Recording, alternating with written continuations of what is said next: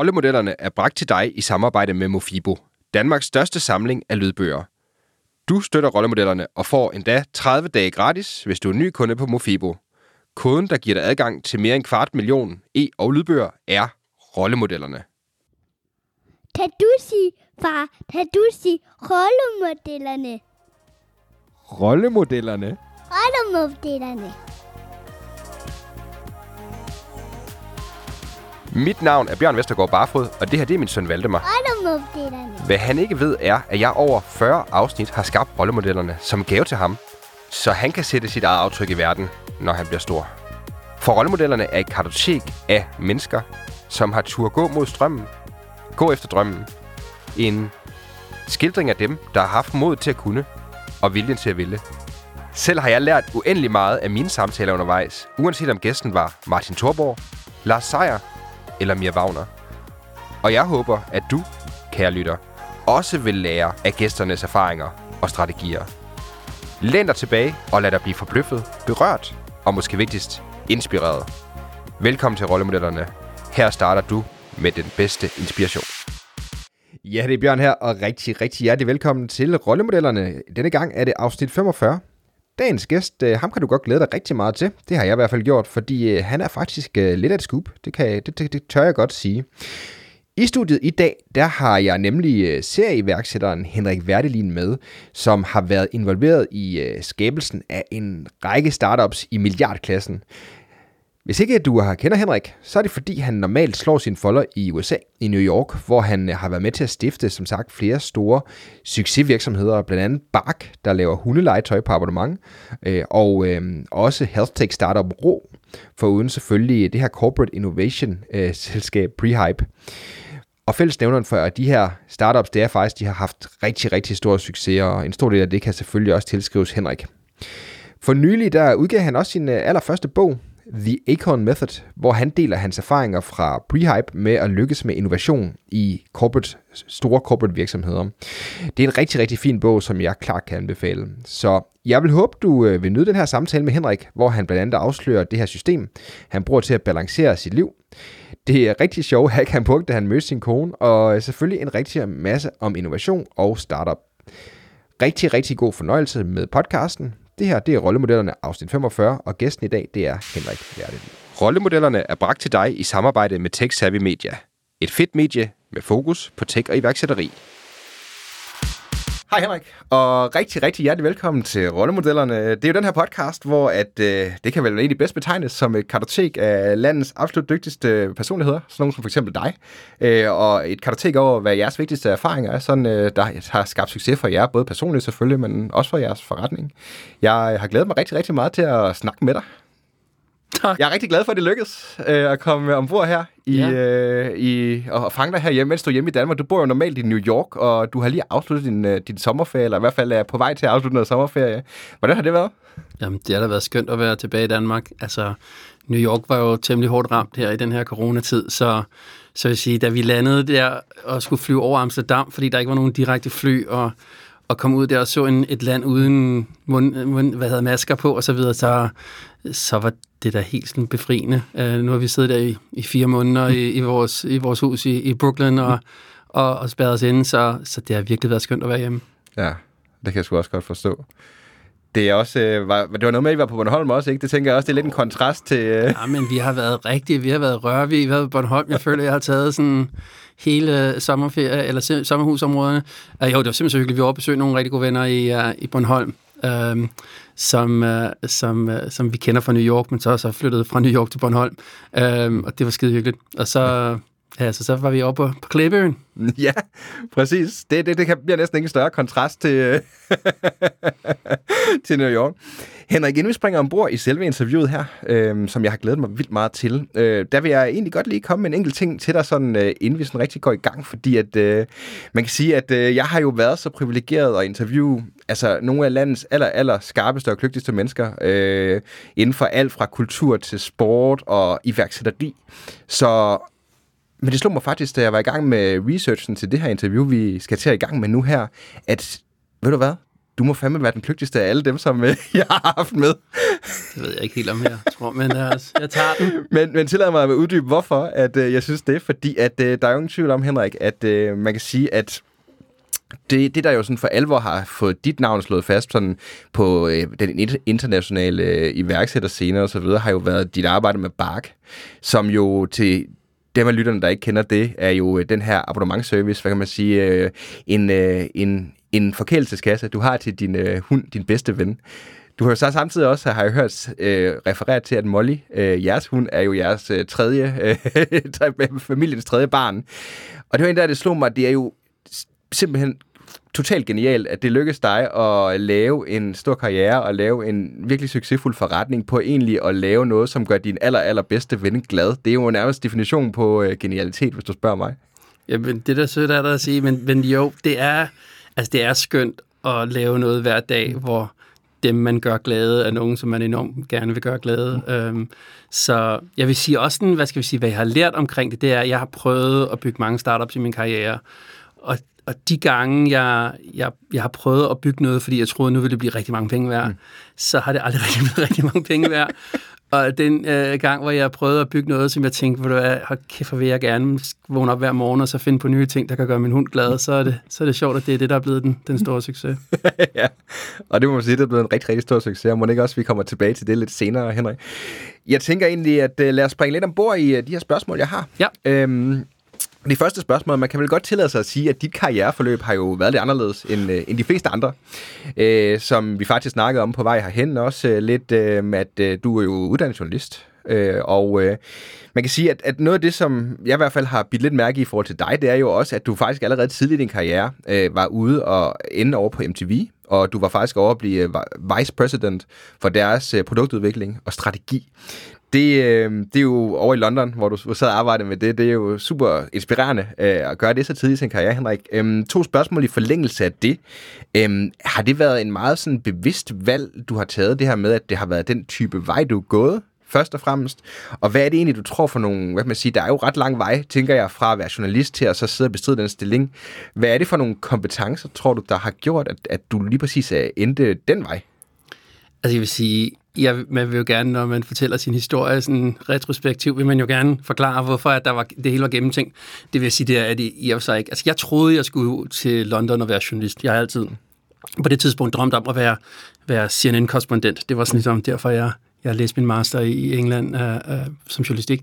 Men jeg har også altid startet ting, så jeg var altid idioten, der startede skolebladet, og den, der lavede radio, og helt tilbage i de tidlige internetdage lukkede Jesper 69 Gren mig til at være med til at lave Chili Rom og Chili Net, og Clem Kjærsgaard lukkede mig til at være udsendt medarbejder for Radio Ung D.F.M., som var hans radiostation, jeg tror, vi var 12-13 år gammel. Så jeg har altid været den, der ligesom har startet ting. Og da jeg kom på MTV, troede jeg i og for sig, at jeg skulle være journalist, men jeg blev ret hurtigt spurgt, om jeg ville... om jeg kunne finde på et program om det der internet, fordi det var der ikke så mange, der vidste om det her. Og der, som altid, tænkte jeg, det kan jeg godt finde på, og så fandt jeg på noget og pitchede det, og de synes, det var helt af helvede til i dag, og så blev jeg lidt stedig. Så jeg startede faktisk med at bryde ind på MTV-studier, og så sendte jeg en Teams live fjernsyn om kl. 2 om natten, og der var jeg så heldig, at folk synes, det program var godt. Så og dengang MTV, der blev man altså ikke sagsøgt for den slags, der blev man forfremmet. Så jeg vil sige... Mange af de ting, jeg har lavet i min karriere, har i og for sig ikke været planlagt. Det har været sådan lidt, at jeg sådan har fumlet mig ind i dem. Og jeg vil sige, så nogle gange har jeg da været sådan struktureret omkring, hvordan jeg tænker på, hvilken vej skulle jeg fumle mig. Men det er ikke sådan, at jeg læser en stor plan, og nu vil jeg gøre det. Nej. Interessant. Det der med, når du siger, at... Fordi jeg har tidligere i podcasten interviewet den danske skuespiller Carsten Bjørnlund, som er kendt for en række forskellige roller. Men det interessante er jo også det der med, han er egentlig, hvad man siger, han har været meget opportunistisk i hans måde at anskue hans karriere på. Hvad har du haft sådan, når du har skulle navigere i forhold til de muligheder, der ligger? Jeg tænker også, at man åbner jo også nogle muligheder med de valg, man foretager sig, hvis man kan sige det. Har du haft nogle sådan, altså du selv siger, at måske har du haft måske har du haft en tanke om, hvor du formlede dig hen. Hvad har været sådan det kompas, du har manøvreret rundt der efter, hvis man kan sige det? Altså, jeg vil sige, tidligere tror jeg ikke, jeg var specielt bevidst om det, og man kan sige, der er måske også flere ting, hvor man gør gør ting af grunde, som man måske ikke helt ved. Men jeg vil sige, grundlæggende nu, så prøver jeg at bygge ting. Jeg kan godt lide at lave nye ting, og jeg kan godt lide, og jeg får energi af at være omkring mennesker, som jeg godt kan lide, og som jeg er inspireret af. Så man kan sige, at min nordstjerne på mange måder er at bygge ting med folk, jeg godt kan lide. Og jeg vil sige, det har ligesom været den nordstjerne, der har fungeret bedst for mig. Når det så er sagt, så er jeg rimelig metodisk i min måde at prøve at komme frem til ting. Så jeg tror meget på, at man skal lave en form for arkitektur rundt om sig selv. Et af de ting, som jeg bruger en del af energi på nu, det er, at jeg har sådan en metode for, hvordan jeg tænker på, hvordan jeg allokerer min tid. Så jeg har sådan et 8-boks-system. Og alt fra, hvordan jeg bruger min tid til, hvordan jeg fandt min hustru til, det er ofte sådan en eller anden form for idé om, at hvis jeg placerer mig i det her område, så vil jeg nok være heldig, eller statistisk mere heldig, end hvis jeg bare var et tilfældigt sted. Så jeg vil sige, det har været lidt en blanding af at være nysgerrig og lidt metodisk, og så have i og for sig sådan en eller anden værdinordstjerne, som jeg altid prøver at vælge efter. Ja. Det lyder enormt spændende, det her med, at du, hvad kan man sige, sådan strategisk forsøger at så placere dig i områder, hvor der er større chance for, at du kan være heldig, hvis man kan sige det. Og det lyder også til, at der ligger lidt nogle dybe tanker bagved. Kan du prøve at uddybe lidt, hvordan at du arbejder med det? Ja, jeg vil sige, altså igen tidligt i mit liv, der var jeg ikke helt så bevidst om det, men altså det startede faktisk med, at jeg på MTV var udviklingschef for en masse tv-stationer, som MTV har ude for USA. Så vi var, jeg tror, 160 tv-kanaler i 164 lande eller sådan noget. Og et af de problemer, jeg havde, det var, at hvis jeg kom ud til en afdeling, så havde jeg ofte sådan 2 uger, hvor jeg var i Korea, og der skulle man ligesom finde på, hvad man skulle finde på i de der 6-12 måneder, for der 6-12 måneder roadmap. Og det vil sige, det fungerede ikke, at jeg bare kom og sådan ikke var inspireret. Så jeg startede faktisk relativt tidligt med at prøve at lave sådan nogle værktøjer til, hvordan finder jeg på idéer på kommando, og hvad er det i og for sig en proces, jeg bliver nødt til at bruge for at udvikle ting, og for at sørge for, at de har en statistisk høj chance for at blive til noget. Og den tilgang har jeg så taget videre. Måske en sjovere historie, fordi den handler om noget, der ikke er arbejde. Det fandt min kone, for eksempel, Mette, som jeg forguder. Der havde jeg kommet igennem sådan en single-periode, og blev ligesom sådan enig med mig selv om, at jeg gerne ville prøve at finde en, som kunne være min livspartner. Og så kan man jo gå ned på den lokale bar. På det tidspunkt var der ikke Tinder, så hvad hedder det? Så det var ligesom baren, der var muligheden. Men det forekom mig ligesom, at det var en dårlig strategi. Altså. Så jeg gik simpelthen i gang med at læse alle bøger, jeg kunne om parterapi, og på det tidspunkt var der noget statistik for, hvordan er sådan noget som e-harmoni og andre datingsites på det tidspunkt havde fungeret. Jeg begyndte at prøve at læse statistikker om, hvad er det ligesom nogle karaktertræk, som mennesker har, der gør, at de har en statistisk høj chance for at være sammen i lang tid.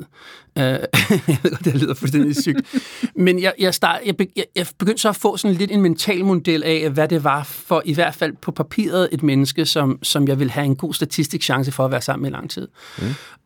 Og den mappede jeg så, det tror jeg endte med at være sådan 50 karaktertræk eller sådan noget. Og så mappede jeg simpelthen, hvem jeg nogensinde havde mødt, der havde dem. Og så prøvede jeg at finde ud af, hvem der havde... nogle af dem var drenge, nogle af dem var kvinder, så fandt jeg ud af, hvem der havde søskende, som var ligesom inden for den der aldersgruppe, som jeg var i.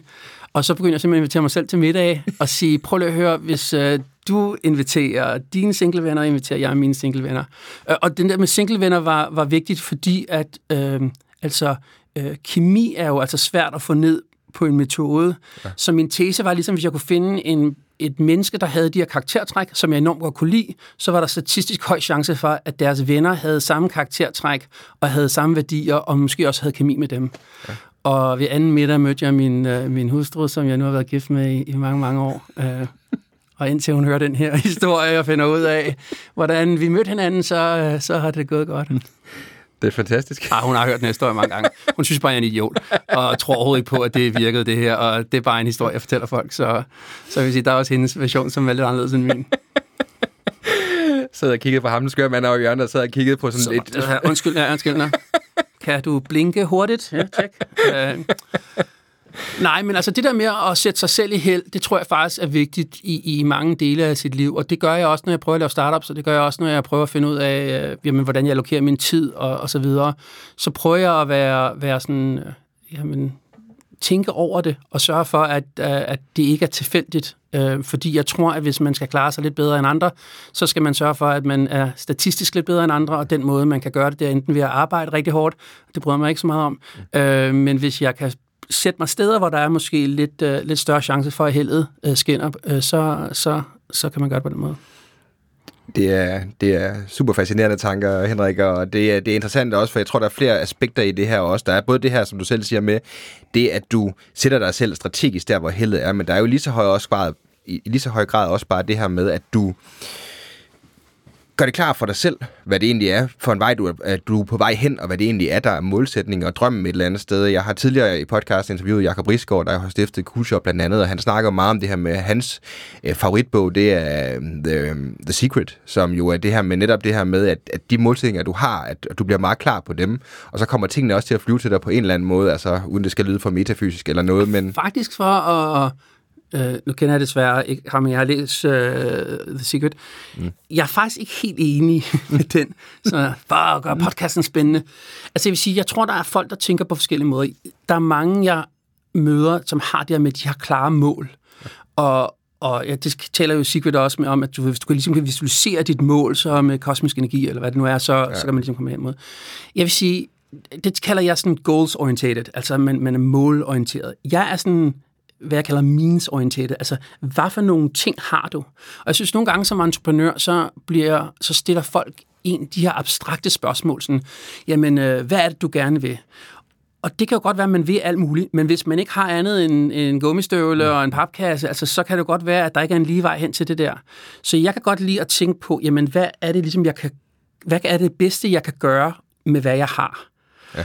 Og på den måde, så tænker jeg tit på, hvis jeg kan sætte mig i et miljø, altså et environment, og jeg kan skabe en ligesom verden for mig selv, så på en eller anden måde er der nok noget godt, der skal komme ud af det.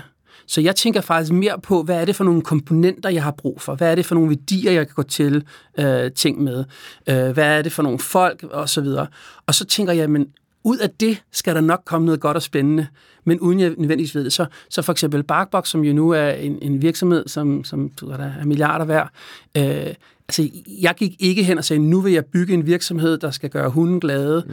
Jeg tænkte, hvor kæft, kunne det være fedt at lave noget rigtig sjovt for min hund. Mm. Og Matt og Carly, som er mine to co-founders, altså, de er fandme sjove at hænge med. Mm. Og hvor er det et skørt fedt ting. Så vi skal nok finde på noget sjovt at lave ud af det her. Ja. Så jeg tror faktisk, hvor jeg adskiller mig lidt fra andre mennesker, jeg har mødt. Og jeg siger ikke nødvendigvis, det er bedre. Jeg har været observeret, at jeg tænker anderledes. Det er, lad mig finde fede komponenter, og så lad mig lave retten ud af det i gryden, i stedet for at finde ud af, hvad det er, jeg gerne vil lave, og så gå ud og finde de komponenter, man skal bruge til at komme derhen. Ja. Det er interessant, fordi det er selvfølgelig to meget forskellige perspektiver. Altså man kan sige, at det er jo vel også et eller andet sted, hvis man skal snakke ned i startup-paradigmet, er der vel også noget i det her med, man kan sige, at som du selv siger, altså det er jo også derfor, at de fleste siger, skråt den der fucking businessplan for din startup, for du aner overhovedet ikke, hvor du ender henne. Ja. Hvor det jo, kan jeg fornemme meget også, som du selv siger, det er mere den her proces. Hvis du gør de rigtige ting, så kommer du et eller andet sted hen. Men så samtidig er der vel også... den måde, jeg i hvert fald anskuer det på, er vel også, at du er nødt til at have en idé om, hvor du gerne vil ende henne et eller andet sted, ikke? Altså, sådan jo, jeg tror, at man skal vide, hvad det er for et space, man gerne vil være i, selvfølgelig. Men altså, jeg har læst en bog lang tid siden, da jeg flyttede til USA, så vidste jeg jo ikke noget om amerikansk fodbold, eller nogen af det sportsgrene. Så jeg læste en bog om The 49ers i San Francisco. Og der havde træneren, han havde sådan en meget sjov sætning, han kaldte The Score Will Take Care of Itself. Og hans tanke var lidt, ja, selvfølgelig er vores mål at vinde kampe, men hvis vi kan sørge for, at vi træner rigtig hårdt, hvis vi kan sørge for, at vi har det bedste udstyr på, hvis vi kan sørge for, at vi kommer til tiden, hvis vi kan sørge for, at vi arbejder så hårdt, som vi kan, så skal resultatet nok komme, men vi behøver ikke sådan at overfokusere på resultatet. Og der tror jeg nogle gange, jeg er faktisk lidt misundelig på folk, der har en idé om en vision, de gerne vil, og så arbejder de bare lige mod den. Det har aldrig virket for mig. Altså, jeg tror, jeg er lidt mere som en jazzmusiker. Mm. Altså, jazz er jo også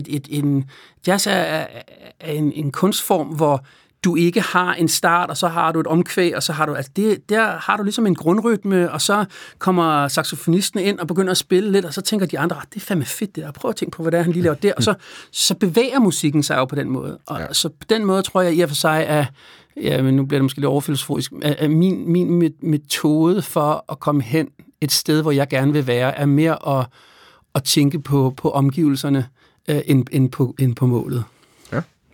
Det er et interessant perspektiv i hvert fald. Og det er godt med forskellige perspektiver, det er også det, rolle. Ja, det er da skønt, ikke? Altså, og jeg vil sige... men det er fordi, jeg faktisk tit bliver lidt sådan usikker, når folk er sådan, jamen, hvad er dit mål med det?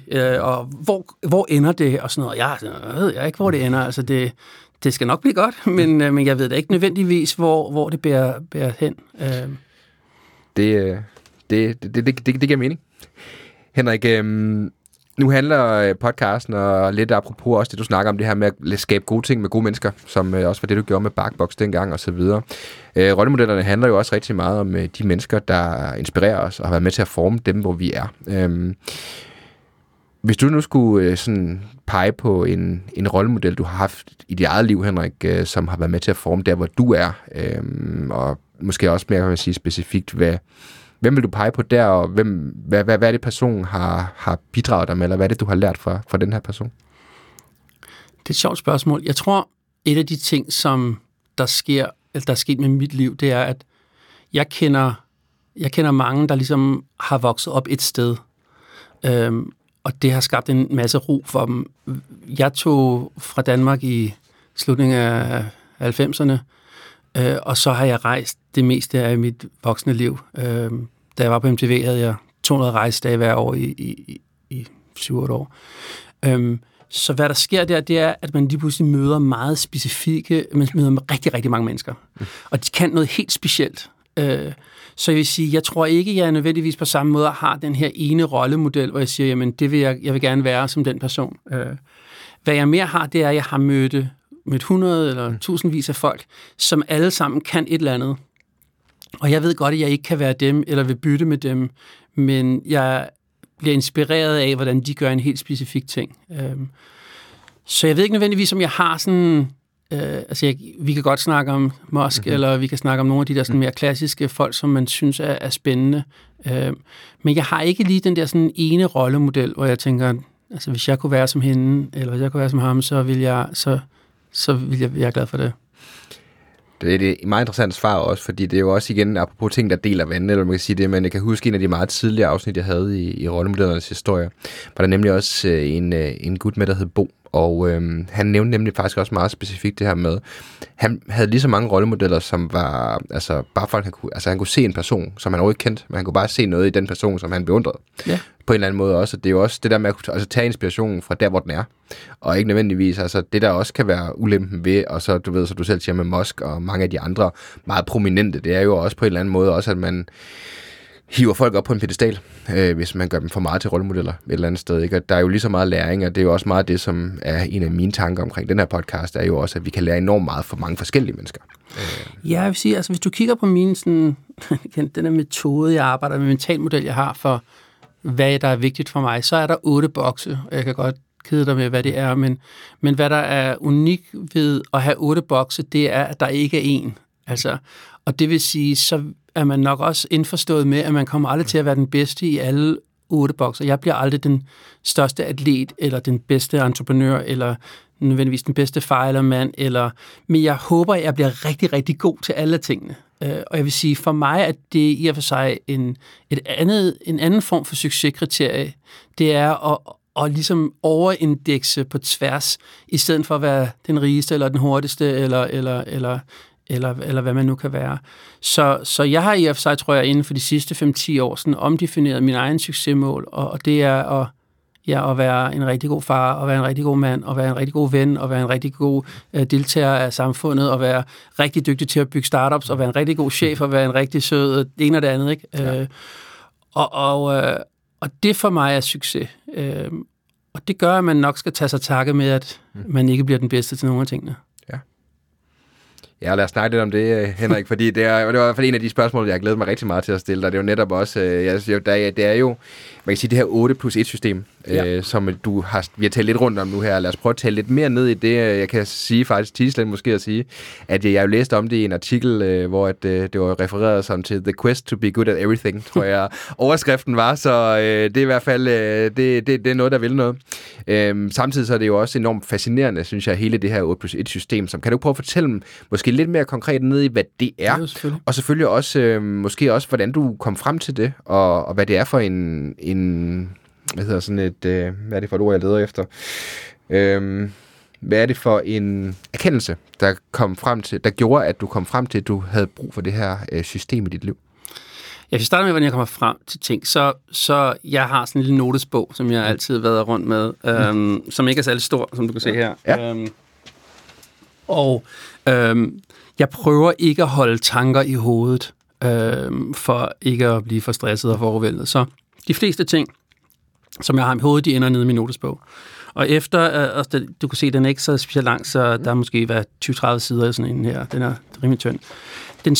Når jeg kommer til slutningen af den, så kigger jeg den igennem, og så starter jeg med at skrive et summary af alt, hvad der har været i bogen på den næste notesbog.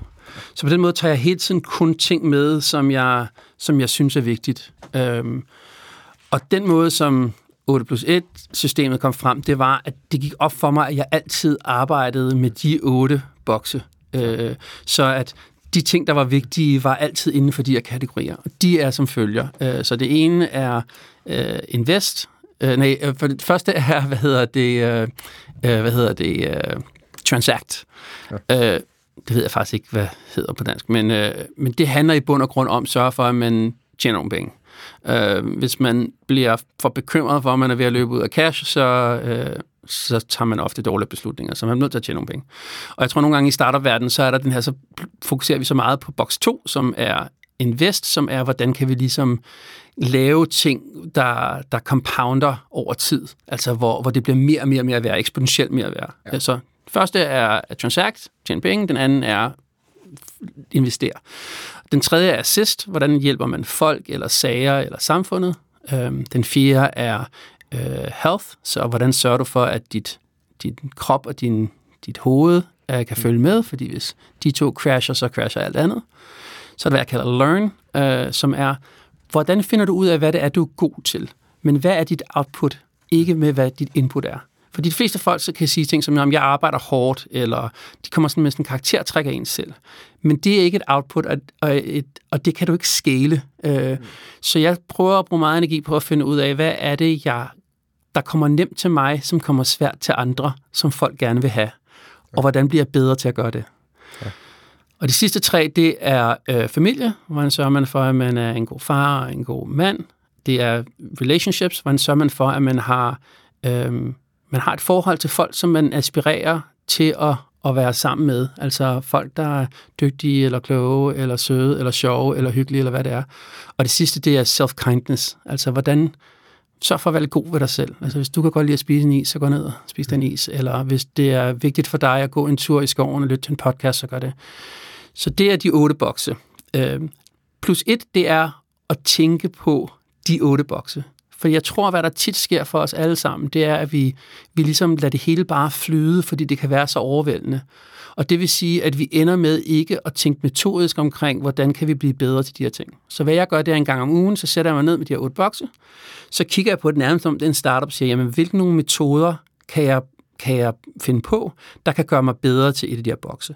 Og det kan være noget så simpelt som at sige, hvordan kan jeg godt lide at lege med min dreng? Jamen, normalt så sidder vi på hans værelse i Brooklyn, og så sidder han og leger med et eller andet, og jeg synes måske, det er lidt kedeligt, så tager jeg telefonen frem, så kalder han mig på det, så får jeg enormt dårlig samvittighed. Og så er vi ligesom, altså vi har misbrugt en time, ikke? Fordi at han er tydeligvis irriteret over, at jeg kigger på min telefon, jeg er tydeligvis har dårlig samvittighed, men jeg har alligevel brugt en time på det. Så hvordan kan man bruge den time bedre? Og det kunne så være, at man finder på, at man altid har spillet bordtennis, når man vokser op. Nå, men han er 6 år gammel, måske ikke han finder noget bordtennis nu, så køber jeg sådan et bordtennis-ting, man kan putte på sit spisebord, og så begynder vi så at spille bordtennis. Og lige pludselig så finder vi på, at nu har vi en ting, som vi kan bruge en time på, som fungerer begge to. Og det er klart, den ene element er ikke du ved godt, den store, men hvis du lige pludselig begynder at have en database, hvor du har 5, 10, 20, 30 ting, så bliver du bare bedre til at bruge tid med din dreng, eller du bliver bedre til at tjene penge, eller du bliver bedre til at investere, eller du bliver bedre til at hjælpe, eller du bliver bedre til at blive bedre til, hvad du er god til, osv. osv. Ja. Så det 8+1 metoden for mig er en måde at prøve at være, og jeg igen undskylder, jeg ikke kan dansk ord, men sådan purposeful, om at være god til mange ting, og sørge for, at man arbejder lidt metodisk med det. Ja. Det er enormt fascinerende i det hele taget, og også hvor velreflekteret du er omkring det her system. Også det, jeg kan høre, der ligger enormt meget tankegods bagved, som jeg tror rigtig, rigtig mange mennesker ikke har lagt i det her. Så det er jo vanvittigt værdifuldt, Henrik. Kan vi prøve at snakke lidt om det der med +1, for hvordan arbejder du sådan helt konkret? Men du sagde sådan lidt her i forhold til det her med, men kan du prøve at sådan tage lytterne lidt igennem, hvordan sådan en +1-session måske kunne foregå for dig? Ja, og nu vil jeg jo ikke få det til at virke som om, at det er mere end det er. Altså mange af de her ting finder jeg bare på, og så virker det lidt, og så bliver og der er mange andre metoder, der virker for andre mennesker, men hvad jeg gør, det er, at jeg simpelthen schedulerer en time eller to i løbet af ugen, hvor det hedder bare 8+1. Og så sætter jeg mig ned, og så kigger jeg på min lille notesbog, og så kigger jeg på de her 8 bokser, så prøver jeg ligesom at sige, hvor føler jeg mig ikke, at der er helt nok fyldt op lige nu. Det er klart, man kan ikke gøre alle ting på alle tidspunkter. Og hvis der så er et område, som ligesom halter lidt, så kigger jeg på og siger, men hvad kunne være teser? Hvad kunne være nye metoder, jeg kunne finde på at teste? Og så ser jeg det altså som om, at det var, at vi snakkede om, hvordan man kunne lave bedre konverteringsmatrix til din hjemmeside. Altså så tænker jeg på, at okay, en metode, jeg kunne finde på, kunne være det her. Jeg vil gerne bruge mere tid med min kone, hvor det bare er os. Men vi har ikke prøvet. Jeg har hørt om date nights. Okay, men så lad os prøve at lave date nights hver fredag kl. 7. Okay, hvad er det første måde, jeg kan gøre det? Jamen det er, at vi arrangerer en date night på næste fredag, og det gør, at jeg skal sørge for, at der kommer en babysitter. Ikke? Og så... altså helt nørdet, så skriver jeg det ind i et Airtable-database, og så har jeg simpelthen sådan en, hvad er tesen, hvad tror jeg, der kommer til at ske, og virker det så i bund og grund. Og så prøver jeg så hver uge at finde på en eller to nye metoder inden for de her 8 bokse, som jeg så tester af. Er det nye metoder i alle kasserne, eller er det sådan lidt... Nej, det er bare totalt, der er så også nogle uger, hvor jeg glemmer det og så videre, så det er ikke fordi, det er så firkantet, men jeg tror altså, at den måde, man gør sig lykkeligere på, er ikke, at man vinder i lotto, eller man flytter til et nyt sted, eller får et nyt job. Altså det, der findes der research på, der viser, at det bliver man ikke lykkelig af. Så jeg kigger på lykke som en måde, som hvordan kan jeg sørge for, at jeg bliver 2% lykkeligere hele tiden. Så hvis jeg hele tiden kan blive 2% lykkeligere, så ender det jo med over 10-15 år at være en stor forskel. Så jeg arbejder på den måde. Så også gør jeg sådan nogle ting, som jeg tror meget på, hvad jeg kalder micro-moments. Så at, hvor er steder, hvor jeg smiler, eller hvor jeg griner ukontrolleret. Og så sørger jeg for at skrive det ned, når det sker. Selvfølgelig ikke sådan lige, mens det sker. Men altså for eksempel gik det op for mig, at jeg kan enormt godt lide at gå på arbejde. Altså det gør mig bare enormt glad. Og det gør, at jeg ikke sidder med min telefon, og det gør, at jeg kan høre på noget mere podcast og så videre. Og det gik sådan op for mig. Jeg var altid lidt i godt humør, når jeg havde gået. Det tager mig cirka en time at gå på arbejde. Altså, hvordan gør man så, som jeg er glad? Jamen, man går noget mere på arbejde. Ikke? Altså, nogle gange er det jo ikke så svært. Men det er skide kompliceret, hvis man har en baby, og man har lagt møder kl. 8:30. Jamen, så bliver jeg nødt til at starte med at lægge møder kl. 9:30 i stedet for. Så mange gange, så prøver jeg i og for sig at kigge på de her ting, som er rimelig basale, og så prøver jeg bare at sørge for, at jeg gør mere af det, så det compounder ind til mere lykke. Der er rigtig, rigtig mange interessante ting at snakke om her i Henrik. Jeg føler, at vi kunne nørde rigtig meget ned i det her. Jeg er nødt til at spørge, fordi det er også noget af det, er også, du har jo de her 8 kasser, og der er heller ikke nogen hemmelighed. Du er en driftig mand jo, du har gang i en enorm mange ting, og din familie betyder meget for dig. Du har også virksomheder, du skal drive, både Prehype og Barkbox og så videre også. Så jeg kunne forestille mig, at du havde en kalender, der var en del efterspørgsel på. Hvordan sikrer du dig egentlig, at, hvad kan man sige, hvordan spiller det her system så sammen med din ugenlige kalenderføring, hvis man kan kalde det det? Jamen, det er et super godt spørgsmål. Altså, jeg bruger min kalender som en måde at styre min tid, så jeg booker tænketid ind, og hvis jeg ikke lægger det ind som i min kalender, så så bliver det ikke gjort. Så på den måde er kalenderen, hvad skal jeg sige, mine bedste venner og min største fjende på en gang. Hvad jeg også gør, det er, at for eksempel jeg var gang med at skrive en bog, og så blev jeg tilbudt et fellowship på Columbia. Og jeg underviser så også over på Stanford. Og så kommer jeg og fortæller min hustru om det der fellowship, og så siger hun, det er meget godt, hvilken boks har du tænkt dig at tage tid fra? Mm. Jeg siger, jeg ved ikke, det er skide sjovt, og det kunne være enormt fedt at lave der. Så, jamen altså, du har kun 100 brækker, ikke? Du ved godt, så du bliver nødt til. Så på den måde, så bruger jeg også lidt energi på, og lidt mentalt at bruge de der 8 bokser som en måde at ligesom vægte, og sige, jamen er jeg meget overvægtet i arbejde, eller sundhed, eller hvad det nu er.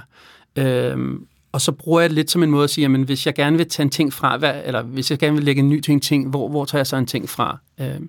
Så jeg vil sige, jeg bruger boksene lidt til det, men ellers så bruger jeg min kalender som en metode, og så prøver jeg at være effektiv, ikke? Og det gode jo ved nogle gange have travlt, det er, at man bliver tvunget til at prioritere. Jeg vil sige en ting, for eksempel, jeg lærte, da jeg tog overlov for et par år siden, hvor vi tog 4 måneder jorden rundt, og jeg lod telefonen blive hjemme. Og hvis der var en ting, jeg lærte fra det var, hvor travlt jeg var ved, eller hvor travlt jeg havde med at have travlt. Altså, hvor mange ting, når jeg bliver presset, jeg rent faktisk, hvor jeg bare sådan tjekker ting af to-do-listen, men det er ikke rigtig noget, der rigtig tilfører noget værdi til nogle af de der 8 bokse. Det er bare noget, det føles bare godt at strege ting ud. Så jeg prøver at være mere kognitiv nu om, hvordan jeg kigger på de ting, jeg laver, og tænker, jamen, tilføjer de oprigtig værdi til nogle af de her kasser, og hvis de ikke gør det, så lader jeg være med at gøre dem. Det lyder jo som en god måde at så review det på. Jeg kom til at tænke på, kender du Jim Collins, der har skrevet blandt andet for Good to Great, og der, jeg kan huske et ret interessant interview, jeg hørte med ham også, hvor han refererede til sig selv som værende sådan en bille, sådan at han observerede sig selv. Som om, at han egentlig bare var, altså, som om han var et væsen på den måde der. Det virker til, at du er meget bevidst omkring de ting, du gør. I hvor høj grad bruger du tid på også det her med, altså, fordi jeg kan høre, du har +1, så det egentlig gør, at du har et rum til refleksion, hvis man kan sige det. Men i hvor høj grad reflekterer du over de her, i det hele taget, det man sige, det du bruger din tid på, og generelt, og som du også selv siger, det var jo det her store disconnect, der også gjorde, så vidt jeg kan forstå i hvert fald, at du egentlig kunne se lidt mere, jamen jeg har egentlig ret travlt med at være travlt. Kan du prøve at sætte et par ord på, hvordan med, altså fordi der er også meget selvbevidsthed i det, kunne jeg forestille mig. Ja, altså, og jeg tror måske, at det er 2 svar, der måske er lidt modstridende. Jeg bliver enormt begejstret for ting, og så er det enormt svært for mig at sige nej. Og det vil sige, jeg prøver faktisk at bruge overblikstiden til at lave regler og retningslinjer for mig selv, for i og for sig at beskytte mig selv for mig selv. Ja. Fordi jeg godt ved, at når jeg er i flow, eller hvis du pitcher en eller anden idé, som vi skal lave nu, så er jeg sådan, nej, hvor fedt, det skal vi da totalt gøre, og før jeg har set mig om, så har vi booket 6 møder, og så på den måde prøver jeg at gøre begge dele. Jeg prøver at forholde mig så meget, jeg overhovedet kan i nuet. Det er noget, som mindfulness og andre ting har lært mig. Så jeg ligesom får så meget ud af den her samtale, som jeg overhovedet kan.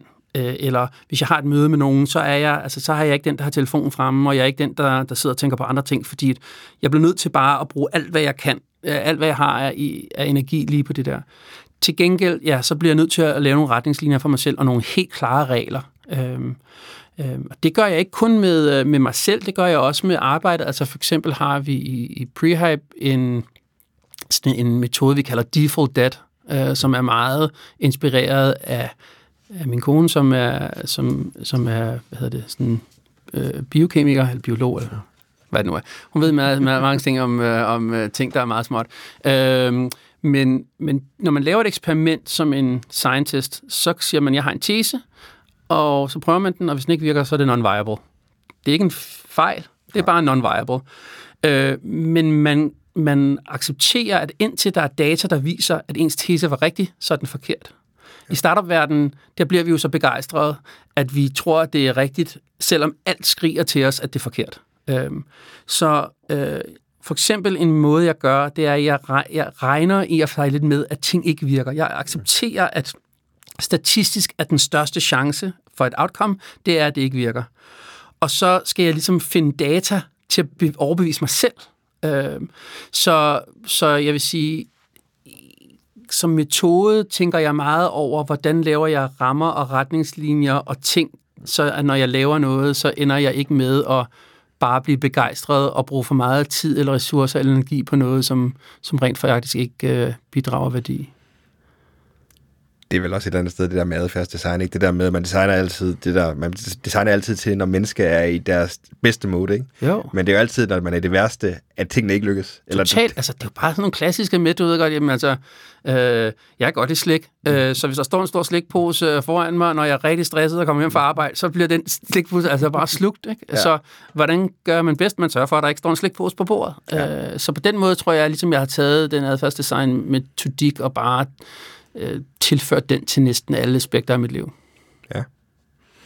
Interessant, Henrik, og man kan sige et spørgsmål her også, fordi du kommer ind på nogle ting, som jeg egentlig også havde sådan reflekteret lidt over, inden vi skulle snakke sammen her. Fordi som du selv siger, du holdt jo lidt længere sabbatical på et tidspunkt. Man kan sige, er det sådan det her med at så for at bruge sådan et rigtig Seven Habits-agtigt udtryk, men hvad gør du egentlig for at slibe saven, eller for at bibeholde dig selv som værende skarp, også fordi at jeg kunne forestille mig, at der var meget, altså som du selv siger, at du har mange ting hele tiden, der sker. Hvordan holder du den edge, du ligesom har, eller hvad kan man sige? Giver det spørgsmål mening? Ja, altså, jeg ved det ikke. Altså, jeg vil sige, jeg er da lige så meget imposter-syndrom som alle andre, mm-hmm.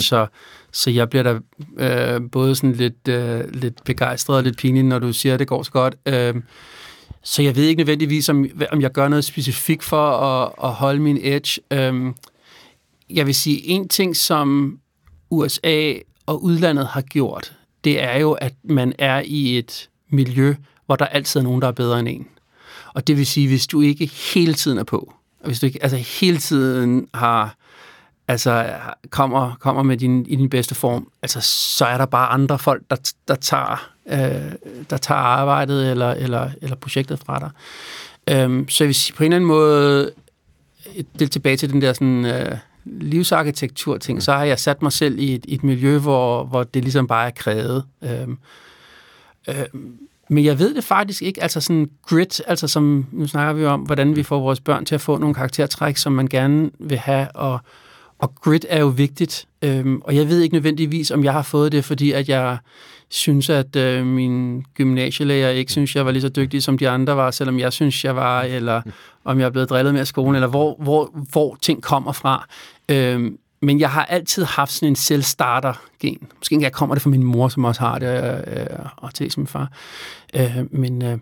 Men jeg ved ikke, om jeg har sådan en god metode til at drive det. Altså måske er det bare ens usikkerhed, som hele tiden sørger for, at man er bange for, at verden ikke kan lide en mere. Mm. Ja. Det er faktisk sjovt, du nævner det der med, at altså med imposter syndrome og generelt måske også med usikkerheden, ikke? Fordi jeg synes også, at det slår mig næsten hver gang, og det er faktisk også noget, jeg har snakket med Morten om, som vi snakker om lidt inden også, det der med, at det er næsten ofte, der ser du ret ofte, at mange af dem, der faktisk er lykkes allermest som iværksættere og som, ja, også vil jeg sige, som store personligheder, dem der kommer frem, det er også, så ser man også, at det er nogen, der har nogle ting med i bagagen, nogle sten med i bagagen, som de på en eller anden måde også har været nødt til at deal med. Om det er forældre ting eller whatnot, så ofte ser man måske også netop drive kommer fra den usikkerhed, der ligger i, at man måske ikke nødvendigvis har haft de bedste forudsætninger altid, ikke?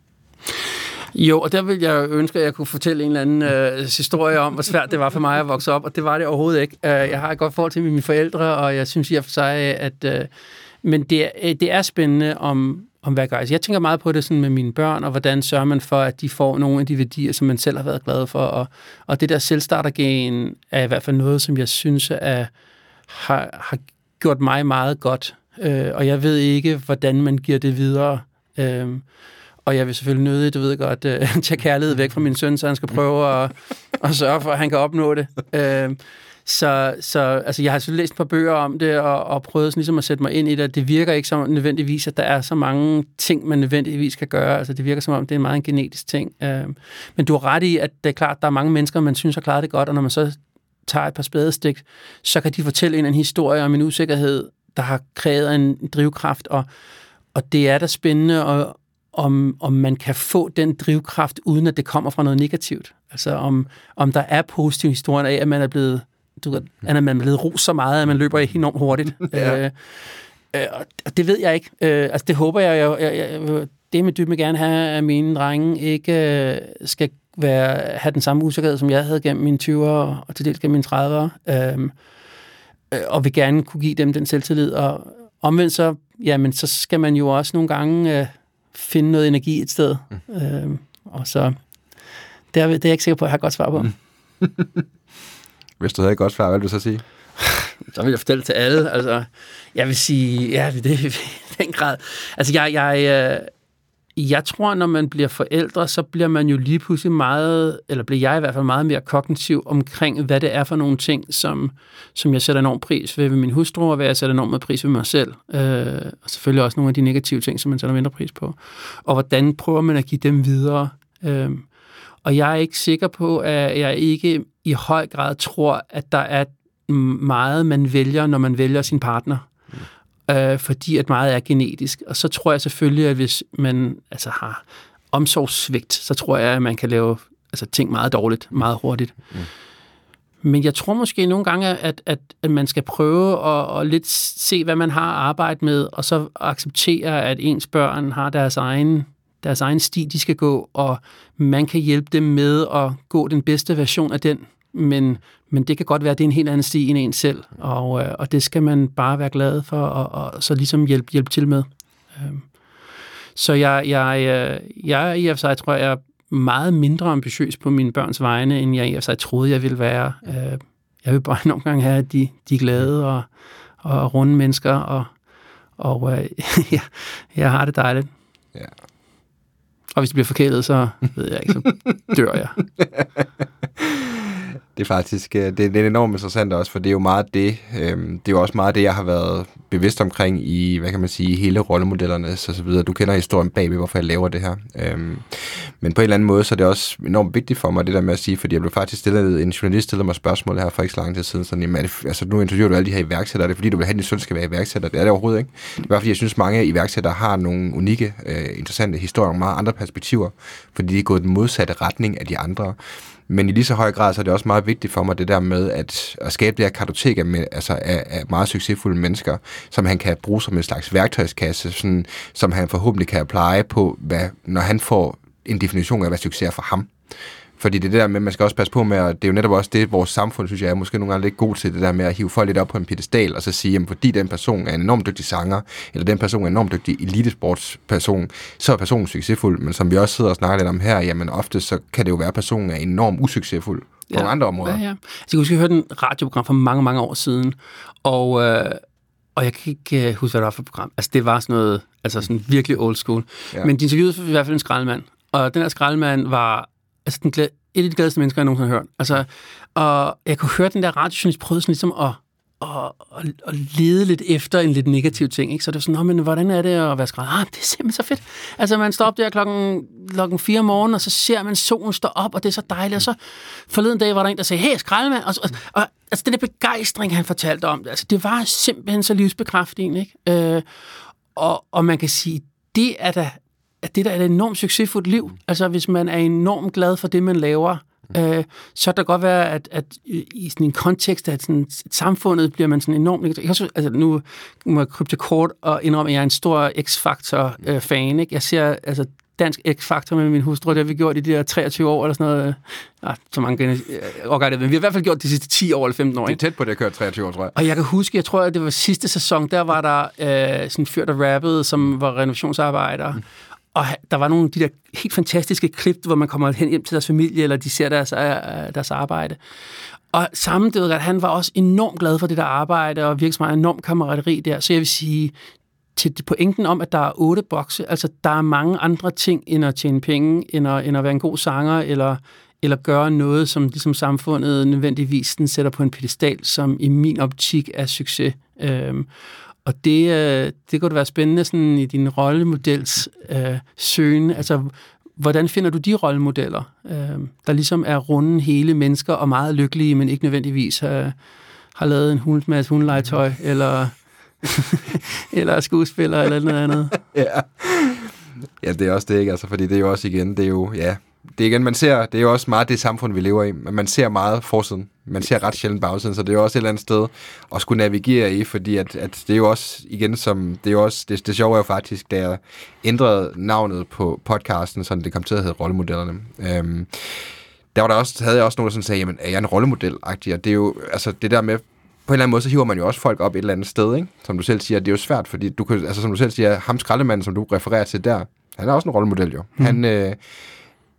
Hvis han lever et liv, som han er super, super glad og lykkelig for, så er han jo nogle gange måske en højere rollemodel end nogle af dem, som sidder og har det som udefra set ser enormt godt ud, men måske har det af helvede til, ikke? Ja.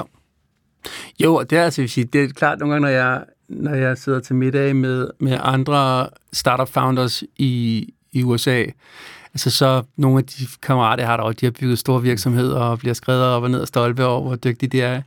Men så er det jo også sjovt, når man så sidder der, og der ikke er en investor, og der ikke er nogen ansatte, og der ikke er nogen andre, og vi sidder og kigger på hinanden og siger, okay, du ved heller ikke, hvad du har gang i, jeg har ingen idé om det. Jeg finder bare på noget hver dag, og så håber jeg, det går. Det er meget befriende i at for sig, når man alligevel... Jamen, jeg tror faktisk, det er meget befriende at have haft nok succes til at ligesom forstå, at skrøbelighed er ikke svaghed.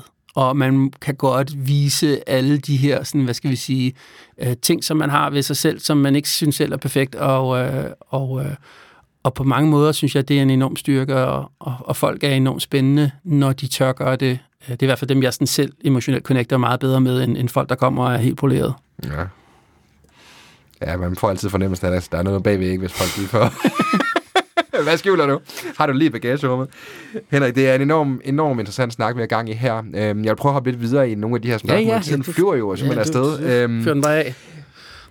Jeg har jo også kunne fornemme, at du er jo lidt contrarian, på nogle områder i hvert fald. Og der synes jeg, det kunne være en lidt sjov ting i den her podcast måske, at tage det klassiske Peter Thiel spørgsmål og stille dig, som jo er det, som han refererer til, som en af de til dem af lytterne, der ikke kender Peter Thiel. Det er jo ham, der har været med, blandt andet har medstiftet PayPal, og er en legende i startup-miljøet. Han har jo et spørgsmål, han altid synes er det bedste at stille, det her med, Henrik, hvad er en vigtig overbevisning, som langt de fleste mennesker er uenige med dig i?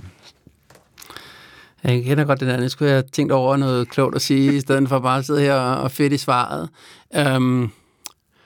En vigtig opvisning, som folk er enige i. Jeg tror for eksempel, det er måske lidt en cop-out, men hvis jeg skal svare lidt hurtigt, så er det det der med, at man ikke altid skal være målorienteret, men man skal være ligesom middelorienteret. Altså man skal, at processen er vigtigere end nødvendigvis, hvad målet er. Vi har et andet koncept i Prehype, vi kalder Structures Define Outcomes.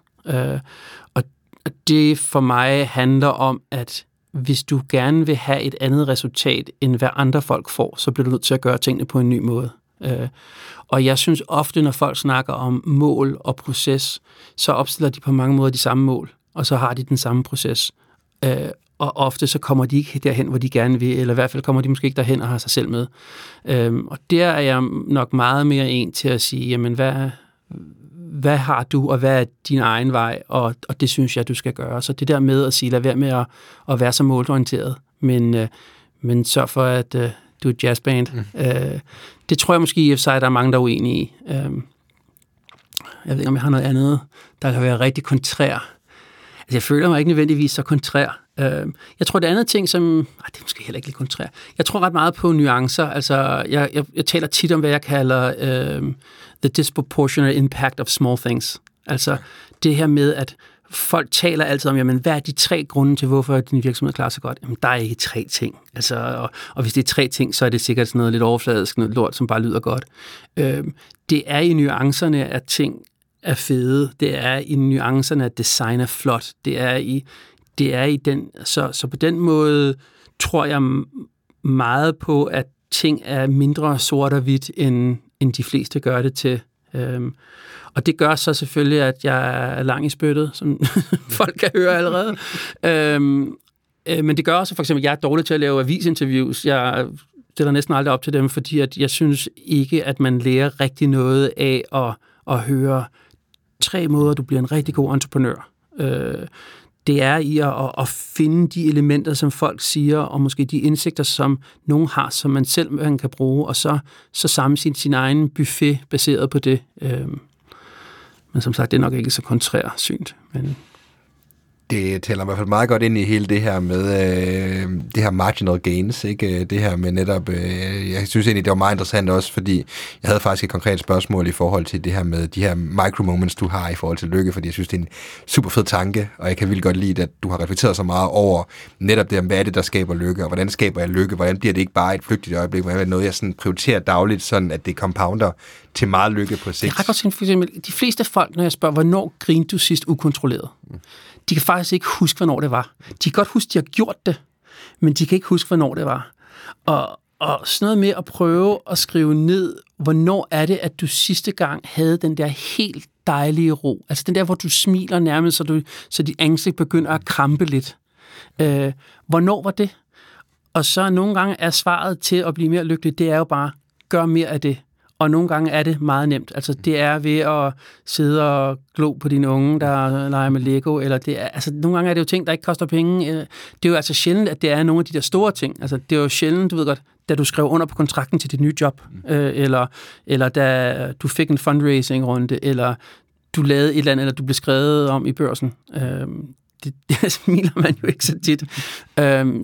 Så de der micromoments, det er jeg glad for, at du siger, fordi det er virkelig sådan en ting, som jeg selv sådan virkelig er blevet lykkelig over, føler jeg, og har forstået, hvor vigtigt, at de små elementer er i den overordnede sådan, proces for mig, for at prøve at blive gladere menneske. Og det er nemlig også lige præcis det der, ikke, med, at det er noget, det er jo meget konkret. Det er jo meget det der med at bare gøre det, du ved, og gøre det dagligt i stedet for, så vi ikke prøver at så finde de her, og fremprovokere de her gigant ting, men vi i stedet for bare stille og roligt gør det bedre, ikke? Altså sådan lidt, vi får måske ikke den der eksponentielle, men det bliver det jo alligevel lidt, fordi det er compoundet over tid, ikke? Jo, det er altså, der er jo bøger, The Pursuit of Happiness, og jeg tror, der er sådan 2-3 andre, jeg har læst om det, hvor de i bund og grund kigger på folk, der vinder i lotto, og folk, der bliver handicappede, og de finder ud af efter 12 eller 18 måneder, at deres lykke den samme, altså du svipper tilbage til dit lykkeniveau før. Ja. Så jeg tror meget på det der med, som sagt, at jamen, hvis du kan gøre dig 2% lykkeligere hver måned, eller hver kvartal, eller hver år, jamen så over 10 år, så ender du med at blive markant lykkeligere. Det er vise ord. Igen til at bare folk bøger. Det er også vildt, ikke? Altså, der er jo simpelthen så mange kloge ting, der er blevet skrevet en bog, den koster 60 kroner, og altså, det er jo også noget, som vi glemmer at gøre tit. Vi glemmer jo simpelthen bare og finde noget af alt information, der er derude, og så bare læse det. Bare låne tankegods fra gode mennesker og kloge mennesker, det kan man komme ret langt med. Henrik, apropos at låne tankegods og gode bøger, så det er jo heller ikke nogen hemmelighed, at du for ganske kort tid siden, lige omkring corona-udbruddet, udgav din første bog, ja. The Acorn Method. Fortæl om, hvad er det for en bog, og hvad er baggrunden for, at du har valgt at skrive den? For at lave et ret bredt overlæg. Jamen, jeg skrev en bog... hvorfor skrev jeg en bog? Jeg skrev en bog af mange grunde.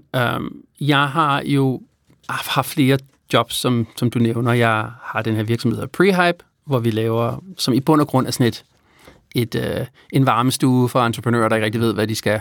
Men ovenpå det har vi bygget nogle virksomheder, og en af dem, det hjælper store virksomheder med at bygge startups. Og det har vi så gjort i 10 år, og det har vi gjort for en masse af dem.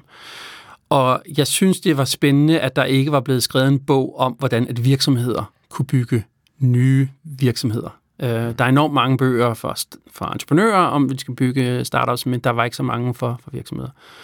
Og jeg synes, det er enormt vigtigt, især i øjeblikket, når alt er så usikkert, at virksomheder finder på nye måder, hvordan de kan gro igen. Fordi at hvis du kigger rent statistisk på dem, så er de fleste sådan, de gror ikke længere.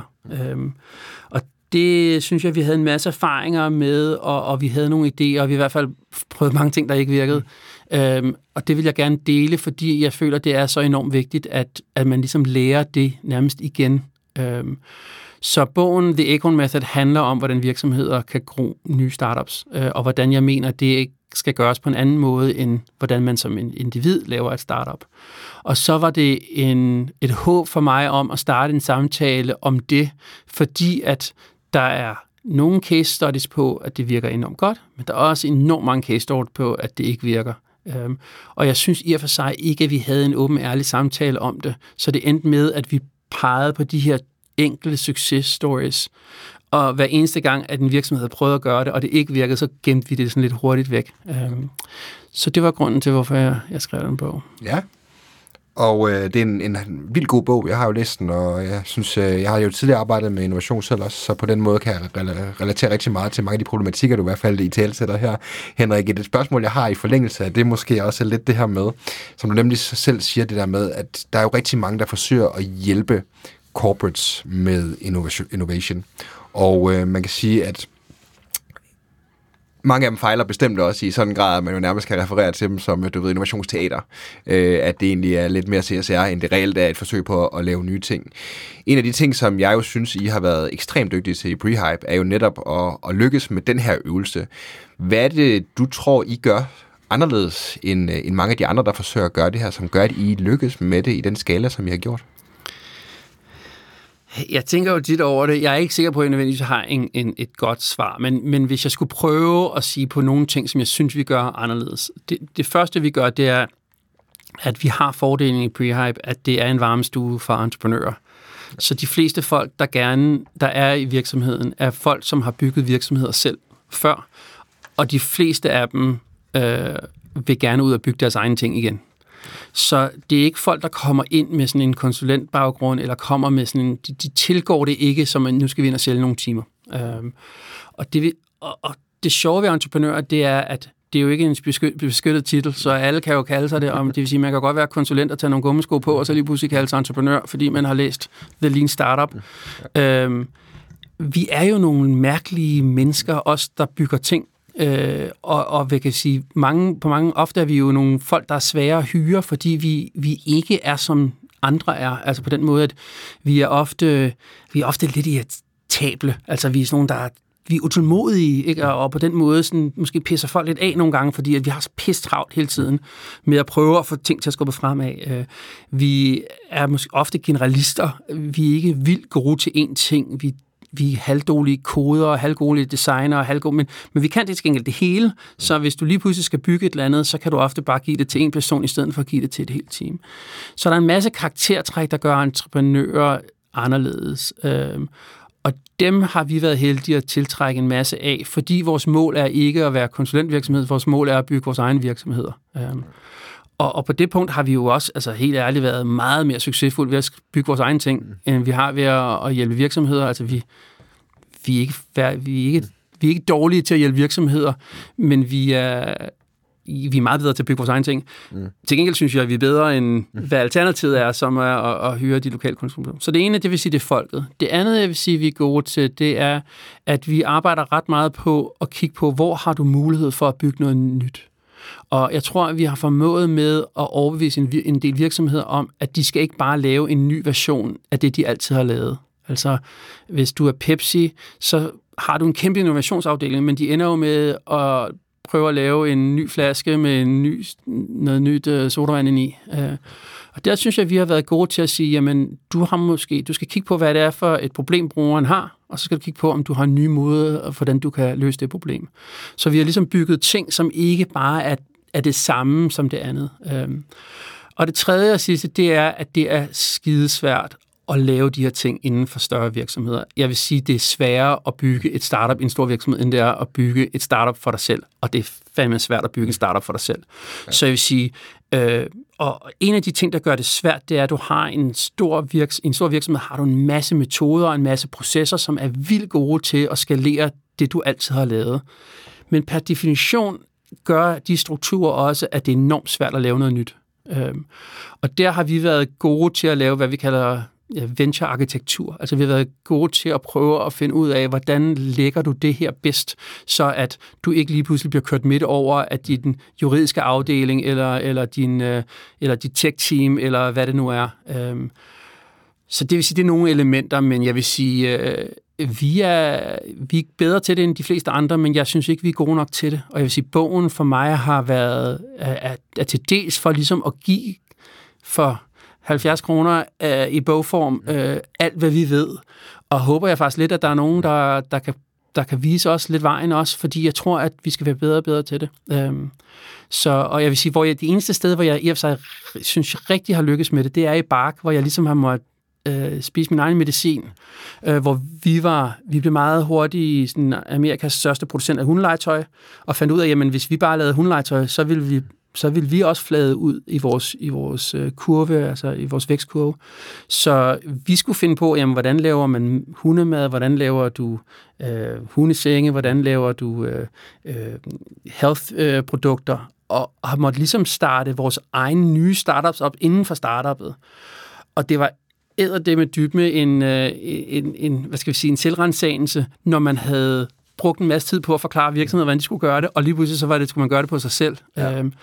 Så jeg vil sige, jeg tror, vi har været gode til det, fordi at vi er en anden type mennesker, og fordi vi har et andet mål med, hvorfor vi gør det. Jeg synes stadig ikke, at vi har været gode nok til det, og jeg håber, der er nogen, der kan være bedre end os, så vi kan stjæle deres måde at gøre det på. Ja. Det er faktisk meget interessant, det du siger også, at man tager sin egen medicin. Det hører man også ret tit, Henrik. En ting, jeg sådan faktisk reflekterede lidt over inden det her interview også, for man kan sige, at en måde, det, når man hyrer for eksempel Prehype eller innovation, folk, der hjælper med innovation, ligesom I gør, som corporate, så kan man sige, at det er en måde at så tilgå det, at så få noget nyt ind på, som du selv siger. Noget, der kan være ret svært, det der med at lave noget selv. En anden måde er jo også det her med at teame op med nogen, der er i gang med den innovation, du måske et eller andet sted har lyst til. Nogle startups eller andet. Jeg har selv siddet fra første hånd og set, hvor svært det kan være at være inde i den dialog, der er mellem for eksempel startups og corporate virksomheder.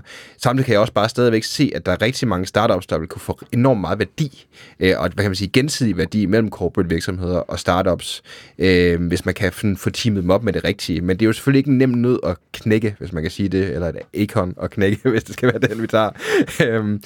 Hvis nu der sidder nogen, der er ingen hemmelighed, at vi har rigtig mange startup-entusiaster blandt lytterne her. Hvis der nu sidder nogen af dem og kigger lidt på nogle corporates og tænker, at der vil være nogle strategiske match, som kunne være interessante at afsøge, og så de skal jo en eller anden måde skal lykkes med det. Har du nogle råd eller nogle ting, sådan du vil give dem med på vejen, det der med, hvis du sidder i en startup og prøver at etablere kontakt med en mere etableret virksomhed i forbindelse med noget samarbejde? Jamen, jeg har noget. Ja, jo, jeg har måske en ting. Altså, altså, det er kompliceret, og det er kompliceret, fordi at ofte synes jeg, at startup-founders forstår ikke helt, hvad det er for et problem, som de store virksomheder gerne vil have løst. Fordi at nogle gange, så virker det som om meget, at det er meget lige til, men ofte er der alle mulige mærkelige, komplicerede dynamikker internt, der gør, at det, som måske ser lidt sådan åbenlyst ud udefra, det er sværere. Altså nogle gange føler jeg lidt startup-founders er ligesom folk, der sidder på skuespillere, på tilskuerpladserne og ser en fodboldkamp og siger, hvorfor løber du ikke bare ud og scorer kassen? Så jeg vil sige, for det første, så er det måske lige at væbe sig lidt med tålmodighed, men måske sådan mere sådan væbnet med lidt empati for, at det er altså ikke bare fordi, at der sidder dumme mennesker på indersiden af de her store virksomheder. Der sidder enormt mange dygtige entreprenante folk, der enormt gerne vil gøre det samme, som startups også vil gøre det.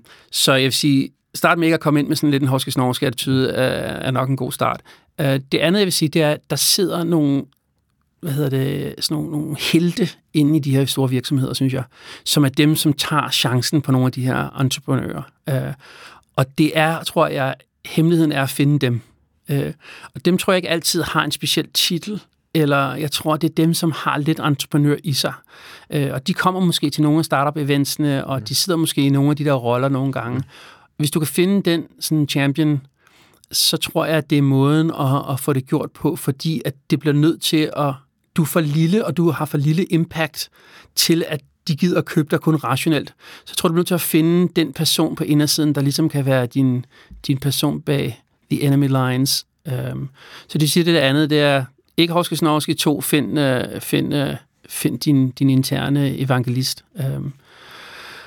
Og jeg vil sige, hvad er der ellers? Altså, så skal man jo passe på, at man ikke spilder sin tid, ikke? Altså, der er eddermame modsat også mange store virksomheder, som synes, det er enormt sjovt at løbe rundt til alle de entreprenører og sige, ja, hvis du bare ændrer det her på dit produkt, og hvis du bare gør det her, så skal vi nok. Og så ender man med at bruge al sin energi på det, og så bliver det ikke til noget. Så jeg vil sige, altså som modsætning til alle de ting, jeg lige har sagt, hvis du som startup kan finde en måde at komme direkte til brugeren, altså rundt om den store virksomhed, så tror jeg, at du gør dig selv en tjeneste. Altså jeg vil sige, jeg kan da se, når jeg laver hundelegetøj, vi har måske 1 million abonnenter, der får vores boks hver måned, og så er vi 17.000 butikker også. Og det er klart, med min abonnementsboks, der kan jeg få direkte data tilbage fra brugeren for, hvad de kan lide og hvad de ikke kan lide. Med de 17.000 butikker, der sælger jeg ind til en indkøber et eller andet sted. Og det er altså ikke altid, jeg føler, at indkøberen nødvendigvis ved nøjagtigt, hvad det er, at brugeren gerne vil. Så jeg vil sige, at min kunde er jo noget, er en helt anden. Så som startup-founder vil jeg prøve så vidt muligt at prøve at finde ud af, hvordan kan jeg arbejde direkte med kunden. Og hvis det er en B2B-business, så er det selvfølgelig lidt anderledes. Men det er sådan, hvad jeg lige kommer til at tænke på, når du spørger. Det er i hvert fald noget, jeg kan ikke genkende til. Er flere forskellige af dine punkter. Så, Henrik, tiden er gået alt for hurtigt. Jeg plejer gerne at slutte af med det, jeg kalder lynrunden. Det er nogle relativt hurtige spørgsmål. Nu vil jeg se, om du kan give nogle relativt hurtige svar på dem. Prøve. Skal vi ikke gøre det? Det første, det er det her med, har du en sådan specifik morgenrutine, eller en måde, du starter dagen på? Jamen, jeg tror meget på det der win the morning, win the day. En metode, jeg prøver, men som ikke er altid succesfuldt, det er, jeg ligger faktisk og jeg prøver at bruge det første kvarter på, ligesom bare ligge og reflektere, sådan et halvmeditere lidt. Ikke meditere, som i at tænke på det overdrag, men bare lad bare tankerne flyde det første kvarter, og prøve ligesom at gøre det. Det kræver selvfølgelig, at din familie er forstående for det. Så prøver jeg så vidt muligt at holde mig fra e-mailsene, indtil jeg ligesom er kommet op. Så jeg prøver ligesom at stille mig spørgsmålet, er du klar til et svært e-mail, inden jeg tjekker dem? Fordi at nogle gange kan jeg godt blive reddet lidt ud af hele morgenen, fordi at der er kommet et eller andet hen over natten, som er irriterende. Så lidt selvreflektion, og så prøve ligesom at beskytte din hjerne fra ting, som måske kan sørge for, at du bliver rystet lidt fra morgenen. Det plejer at være min metode. Og sidst, fordi der er jo altid 3 ting, så kan jeg enormt godt lide det med at gå på arbejde, eller finde en måde at kreere en lille smule, hvad skal vi sige, ikke telefon-e-mail-tid, inden jeg går i gang. Ja. Og den time, du går på arbejde der, når du gør det, det er dedikeret kun til gåturen, eller multitasker du der i den periode? Jeg hører podcast. Jeg er ret vild med podcast, men så nogle gange, så er det nogle af de der sådan lidt længere podcasts, hvor jeg skal på, hvis folk har hørt det her, så er de allerede faldet halvt i søvn, men hvis, så bevæger ens tanker måske så et eller andet specielt hen og tilbage igen. Så en podcast, eller en meditationsapp, eller... I øjeblikket for eksempel, jeg kender ikke specielt meget til terapi, men der er det der CBT, Cognitive Behavior Therapy, som er mange entreprenører, folk jeg kender, der er blevet begejstret for. Så lige i øjeblikket er jeg i gang med en app, der hedder Bloom, som arbejder med Cognitive Behavior Therapy, og det er sådan en halv meditation, halv terapi-app. Så er jeg i gang med at høre på den, når jeg trasker rundt med min baby og prøver at få ham til at sove. det kunne jeg forestille mig, at det godt kunne hjælpe på det. Fedt. Henrik, det næste spørgsmål her, det er et, som er bragt til lytterne i samarbejde med Mofibo, som er sponsor her på Rollemodellerne. Så det kommer lidt ind på bøger, kan man sige. Har du en specifik bog, som du... ofte anbefaler til andre, eller måske ligefrem har givet i gave? Ja, det har jeg faktisk. Jeg har mange, som jeg er... der er en bog, som er mærkelig. Nu spørger du om kontrære ting. Få 3 bøger. Ja. Den ene hedder The Purpose Driven Church. Det handler om, hvordan man bygger en kirke. Jeg er ikke specielt religiøs, så ikke engang ikke specielt religiøs. Det er den bedste bog, jeg har læst om, hvordan man bygger et community. Ja. Og man skal selvfølgelig abstrahere fra, at han taler om Gud og bygge en kirke. Men hvis du prøver ligesom at erstatte de ord med en gruppe og en organisation, så er den virkelig spændende. Så er der en, der hedder The Secret Lives of Trees. Ja. Det var min inspiration til at skrive bogen. Den handler om træer og hvordan de bruger. Igen, hvis du tænker abstrakt, så hvis du kan bruge biomimicking til en måde at tænke på, hvordan de har bygget sig til at være verdens mest succesfulde organisme, den var jeg totalt inspireret af. Og den sidste, det er den, der hedder Thinking Fast and Slow, som handler om adfærdsarkitektur. Men han har en specifik pointe, som jeg synes er vigtigt, det er noget, han kalder the rapid regression to the mean, som er, alt statistik ender med at blive gennemsnittet.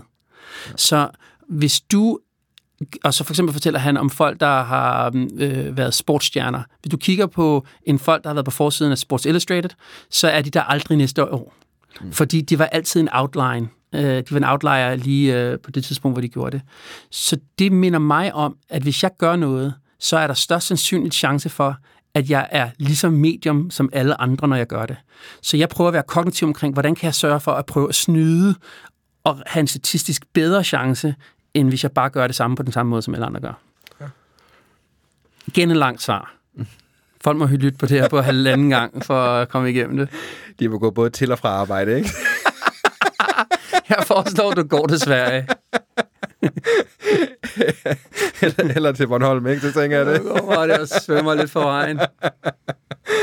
Det er i hvert fald, det er kun Thinking Fast and Slow, jeg har været igennem, og det er i hvert fald en god bog. Så det kan klart anbefales. Henrik, hvis du nu havde mulighed for at sende en sms-besked til alle mennesker i hele verden, hvad skulle der så stå i den sms-besked, og hvorfor?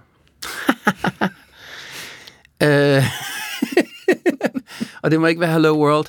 Okay, det var totalt nørdet. Ved du hvad, jeg... nu får du lidt en lang version. Jeg har mødt engang en fyr, som jeg synes var ret spændende, som var manager for en masse store amerikanske skuespillere. Og på et tidspunkt så kiggede han på mig, hvor jeg sad helt fabrisk og pitchede et eller andet til ham i mine nervøse år. Og så kiggede han på mig, og så sagde han, stop chasing. Og jeg synes, der er noget spændende i lidt det der med, og det er måske tilbage til det der målprojekt der. I stedet for hele tiden at jagte, kan du bygge en verden op, hvor du står og har det rigtig sjovt over i hjørnet med dine kammerater. Fordi hvis du kan bygge den verden op, så vil enormt mange mennesker gerne komme til dig. Så i stedet for at altid prøve at jagte, kan du bare bygge dig selv til en bedre version af dig selv, fordi så skal ting nok komme til dig.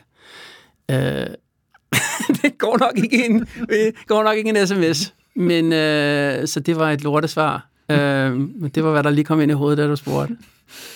Kan man ikke også sende med tale nu, ikke? Altså, du kan sende MMS, ikke? Hvor det er bare en link til min bog. Den værste tekst nogensinde. Jeg vil sige, verden er jo altså det brænder jo en del steder lige nu, så man vil jo gerne sende noget, der vil gøre, at folk kunne være en lille smule positive, så jeg ved ikke, hvad det kunne være. En prut-joke. En far-joke. En far-joke. Det er i hvert fald stop chasing, er i hvert fald lidt... når du sætter et par ekstra ord på, er det i hvert fald en god sms at sende. Så lad os se, om vi kan komme hen mod det. Skal vi ikke sige det? Henrik, lidt i forlængelse måske. Det bedste råd, du nogensinde har fået?